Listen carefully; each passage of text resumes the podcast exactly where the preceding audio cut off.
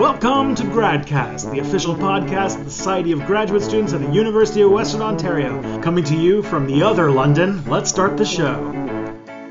Hello and welcome to GradCast, the uh, official podcast of the Society of Graduate Students at the University of Western Ontario. I'm your host today, Evan Chen, and with me is Emma. Hello. Hi. Hello, and with us today we have Mark. Mark, how are you doing? I'm good, thanks. Thank you for inviting me to this. Oh, excellent. So, Mark, can you tell us a little bit about yourself? Who are you? What do you do? All that stuff. Uh, my name is Mark Filipowicz. I uh, am a first year MA st- student in media studies um, here at Western. Um, I am the uh, now sole coordinator of the Blogs of the Roundtable feature at Critical Distance, um, and I also do various uh, writings around the internets um, regarding media and other uh, such shenanigans. So that's what I do. Um, and I've just kind of only just been starting my um, research processes in the academy, but uh, that's what I've been doing for the last few years. Oh, cool. Nice. So, what do you have today? What sort of directions in terms of research are you thinking of pursuing here?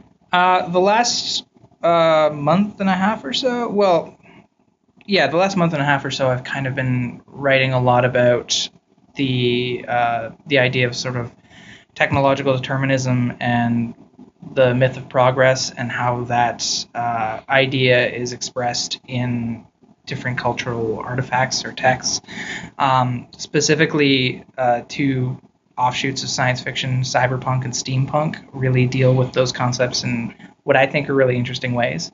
Okay. So, what exactly is this myth of progress? The myth of progress. Um, I'll just back up a couple decades. Uh, in uh, I can't remember.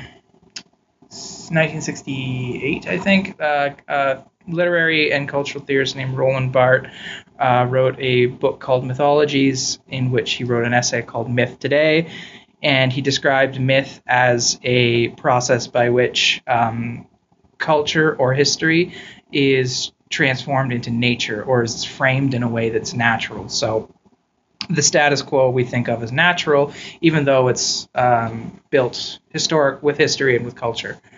And um, so, with that understanding of myth um, as something that doesn't, uh, as a um, article of culture that is framed as though it's natural and the way things are meant to be or should be, um, the myth of progress is that history moves in one direction toward uh, the gradual improvement of everybody um, in the world, and time flows. And uh, this is from the theorist named uh, Vincent Mosco.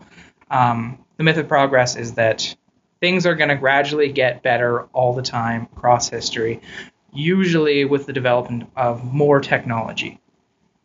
Okay. So, sort of this idea that things get better, but also that the past was just worse than what we have now. Yeah, the the past was worse, and now everything is universally better for everybody. Um, because technology is awesome that way. Because technology is awesome that Yeah. way, and uh, the more we have, the better we'll be. Um, and you'll kind of notice that sort of stamps onto um, sort of a capitalistic mode of thinking of the world is that we we just need to get more stuff, and then we'll be better, and then we'll have more access to more stuff, which will make us exponentially better.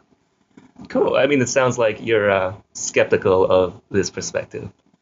Um, I don't know if I'm skeptical, but I just think that there's um, it's more complicated uh, than that. I think history is very difficult to move in one direction, and I think uh, power doesn't flow in one direction. I think um, we can look at something like um, uh, just trying to think of an example. Um, mass production is a good example because it helps build um, machines, it helps build farming equipment, it helps build um, more things. Uh, it also produces extreme amounts of waste. It also makes uh, it very easy to exploit workers uh, in um, in the mid 19th century in Europe and um, most of the world now. Um, something like antibiotics and penicillin is indisputably a good thing for healthcare. Um, it also may produce superviruses, and we're seeing that it can do that. And uh, so I don't necessarily think that it's everything is getting better for everybody all the time. I think that these um, influences of technology, uh, while profound and while um, uh, significant, don't guarantee a better life for everybody. And I think this is something that Mosco talks about in his book, The Digital Sublime. Um, because we can't really think of um, something like radio being the new the new thing that will usher in a new age, or television, or radar, or the internet. I mean, we keep looking at this next thing that's going to revolutionize the world, and there's a lot of arrogance in that to think that our experiences are completely unlike any other generation before us. Um, and while I don't necessarily think that's true, I also I will admit that they have an impact, of course, but um, yeah. So it's more complicated than just technology equals better. Yeah, I think that's a very uh, naive read of how things work and how things are produced and how things uh, interact with us Okay. as people. Well, you mentioned at the beginning that you're looking at this in relation to things like cyberpunk and steampunk. Can you tell us a bit more about that? I can. Uh, so, at the in the late '70s into the '80s, um, there was a rise in conservative uh, uh, movements in the English-speaking world, and I'm sure elsewhere, though I don't actually can't actually confirm that. Um, and while the culture, most of these cultures generally accepted these movements, in in the counterculture, uh, very recognizable is punk, and punk is which you can kind of know um, if you know the music. Punk Mhm. is noise music; it's garbage music, and uh, well, I, I say that I say that uh, uh, pointedly because um, the word punk go refers in the 16th and 17th century to prostitutes. Um, punk is also I did not know that. Yeah. Punk is also a it refers to uh, cheap uh, um, uh, wood. It's which is good for nothing except tinder. Um, punk is in you know American prisons in the mid 20th century uh, a sex slave in prison in male prisons. Um, a punk is al- is not always, but a punk is associated with garbage and it's abject. Um, so this movement of punk that produces garbage music, these garbage kids, the um, uh, these angry kids who are mad at the status quo, Mhm. um, create this scene um, as a sort of site of resistance.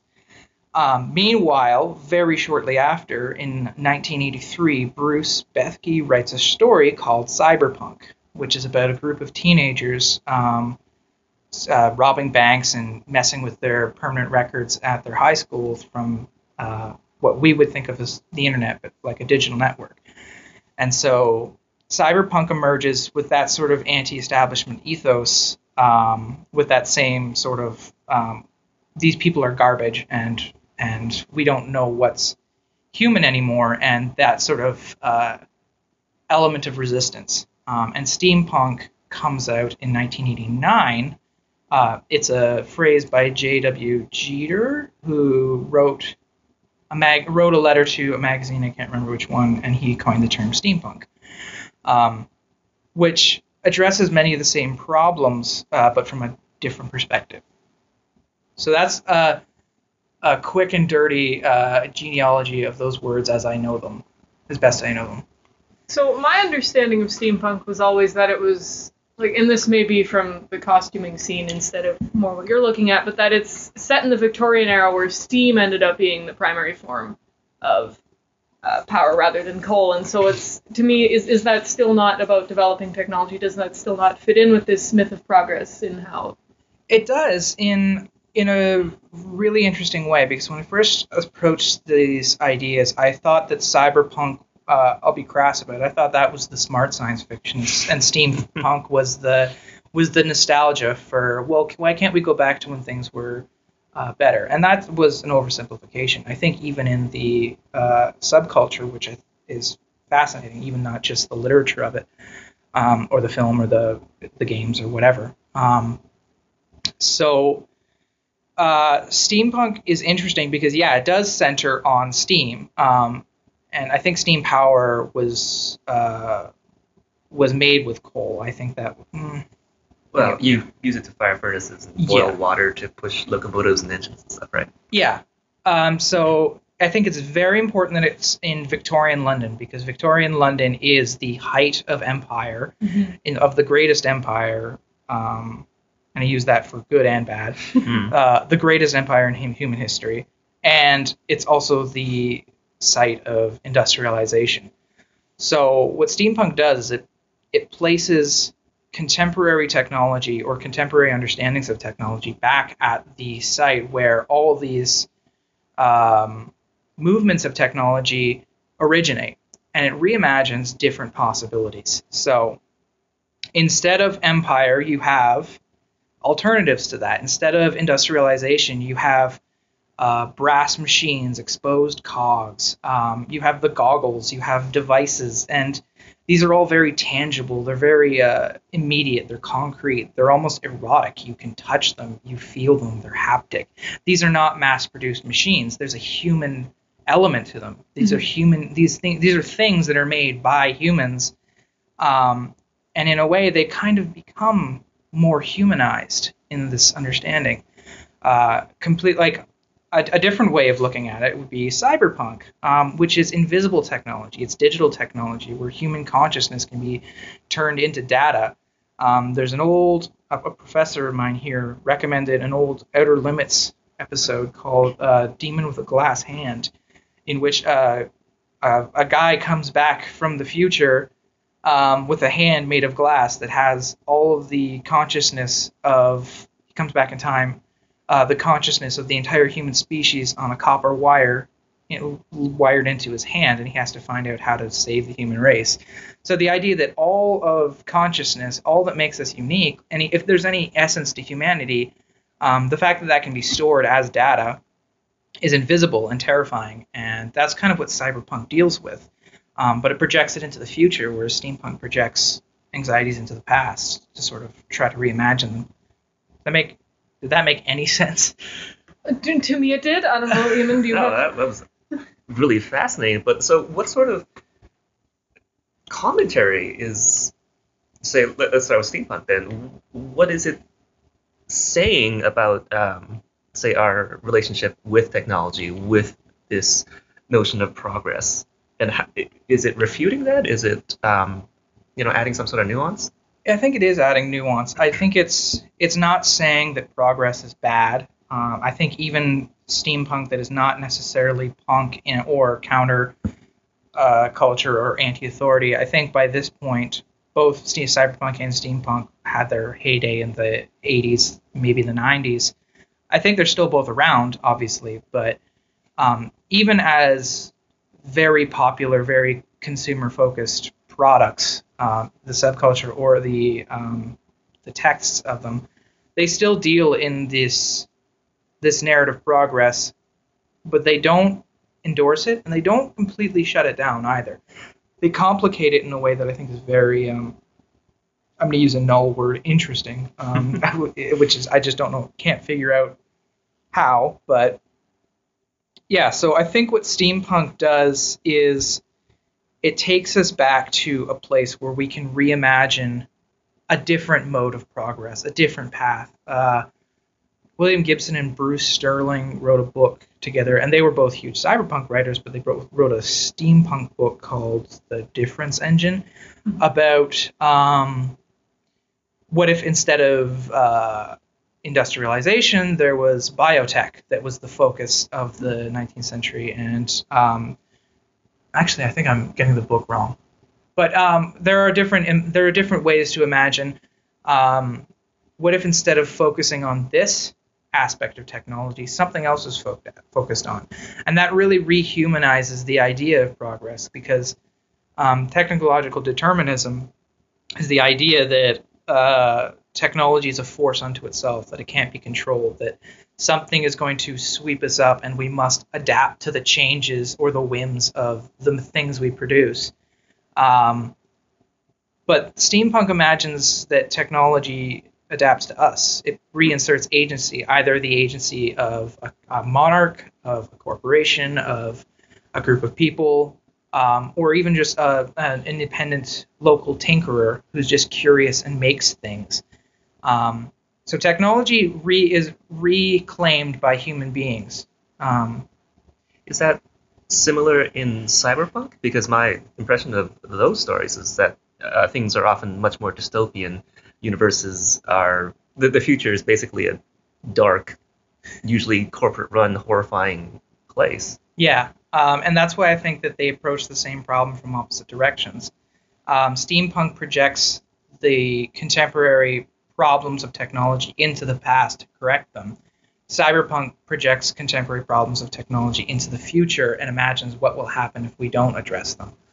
Um, so I think of something like Blade Runner is a seminal example. Mhm. Um, Akira would be another good one where um, the the traditional locus of power being either government or um, communities, people, um, uh, even even human labor is all made obsolete, and um, it's in a world where uh, everything is dictated by the production and uh, accumulation of more capital, and that is all centered um, at the highest tiers. Human beings themselves are made obsolete, um, and the yeah, and and the environment decays. Um, the delineation between human machine de- decays, um, and there's a lot of anxiety in that. So yeah, they absolutely are connected. And steampunk comes out of cyberpunk, so they do deal with very similar things um, that I think is interesting. Um, and I would like, and this is even just talking about English speaking cyberpunk and steampunk. Um, I'm confident, in fact, I know that there's a lot of both um, in Japan. I would be very surprised if there weren't in any in Latin America, just because of um, the prevalence of magical realism in those texts. In fact, I'm pretty sure there's well, the Guillermo del Toro's first film, Cronos, could be considered a steampunk uh, film. Um, there's a South African writer named Lauren Beukes, who is an amazing writer. I discovered her novel Zoo City over the summer, and it's cyberpunk to a T. So I'm very interested to see how this these ta- this these genres work in a global setting. I haven't got there yet, but I don't know, maybe maybe one day. Um, Cool. That's the next step, hopefully. That's what the PhD is for. Oh God. well, uh, before we get there, um, Yeah. do you have any other examples, perhaps, of uh, steampunk or cyberpunk books, movies, things you might recommend for someone who's interested in finding more about some of these stories? Um, you can't really talk about cyberpunk without talking about Neuromancer, Yep. which is a novel by William Gibson. Um, um, more contemporary examples. I think even though the punk element of cyberpunk, you could argue, is no longer there, I think that makes it even more interesting because how do you strip the element of resistance from a text that is founded in resistance? How do you commodify something that is anti-commodity? Um, so that process, I, I don't know. I don't know how how you square that circle. So um, there are I can think of a few video games that are actually really interesting. There's Yeah, a game called uh, Invisible, Inc., um, which is a good cyberpunk game. Um, Austin Walker, who finished his PhD here, but he was here in the uh, FIMS in the MIM Media Studies program. Yep. Not long ago, he made a game called A Century that's a text-based uh, hyperlink game. Um, just very steampunk and very good. And that's a, I was that's actually one of the one of the reasons why I kind of got interested in this um, stuff. Um, Would something like Fallout 4 fall under the cyberpunk? I was I did I was reading your blog before Yeah. I came in Oh, here, God. so that's why I have it on my mind. Uh, I have no idea. Fallout 4 is weird because um, that that really with the idea of the power armor and the idea of rebuilding things that you need out of garbage seems almost more steampunk. Um, so it's bizarre. Uh, I don't know. And I mean, something like Firefly is Firefly cyberpunk because it's in the future, or is it steampunk because it's Victorian? Um, and it really deals with this uh, reimagining of like the Serenity is the ship they fly. It has a personality, so Yeah. that's a humanization of a machine. So, so where where do you separate these categories and where do you fit one as the other? Um, you know, maybe that doesn't really matter, but I don't know. Um, All right, so we're running out of time here. Um, about a minute left. Mark, is there is there anything um, sort of a takeaway message that you hope to be able to make in your research? yeah, I would like to talk about how um, the artifacts or the the texts, these bits of language that we that culture produces, um, have a very unique way of well, they they have a way of augmenting the way that we look at the world, and I think that um, they really shake up the sort of natural default setting that we have uh, in regards to either technology or progress or um, the flow of history. And I think that these texts interrupt them, even when they don't intend to, in ways that I think are worth paying attention to. So I would like, if nothing else, for whoever is interested in giving these uh, things a chance to consider how they um, how they operate in the context of our contem- contemporary status quo, whatever that means. All right. Well, great. Thank you very much for talking with us today, Mark. Thank you for having me. It was a pleasure. That's all we got for this week. If you like this episode, share it with someone. Check us all out on Twitter and Facebook. Both you can find through Gradcast Radio. You can go to our website to see more episodes at gradcastradio.ca. And if you want to come on the show and talk about your own research, great line for your CV, go to gradcastradio at gmail.com. The theme is Happy Boy by Kevin MacLeod, and we will see you guys next time.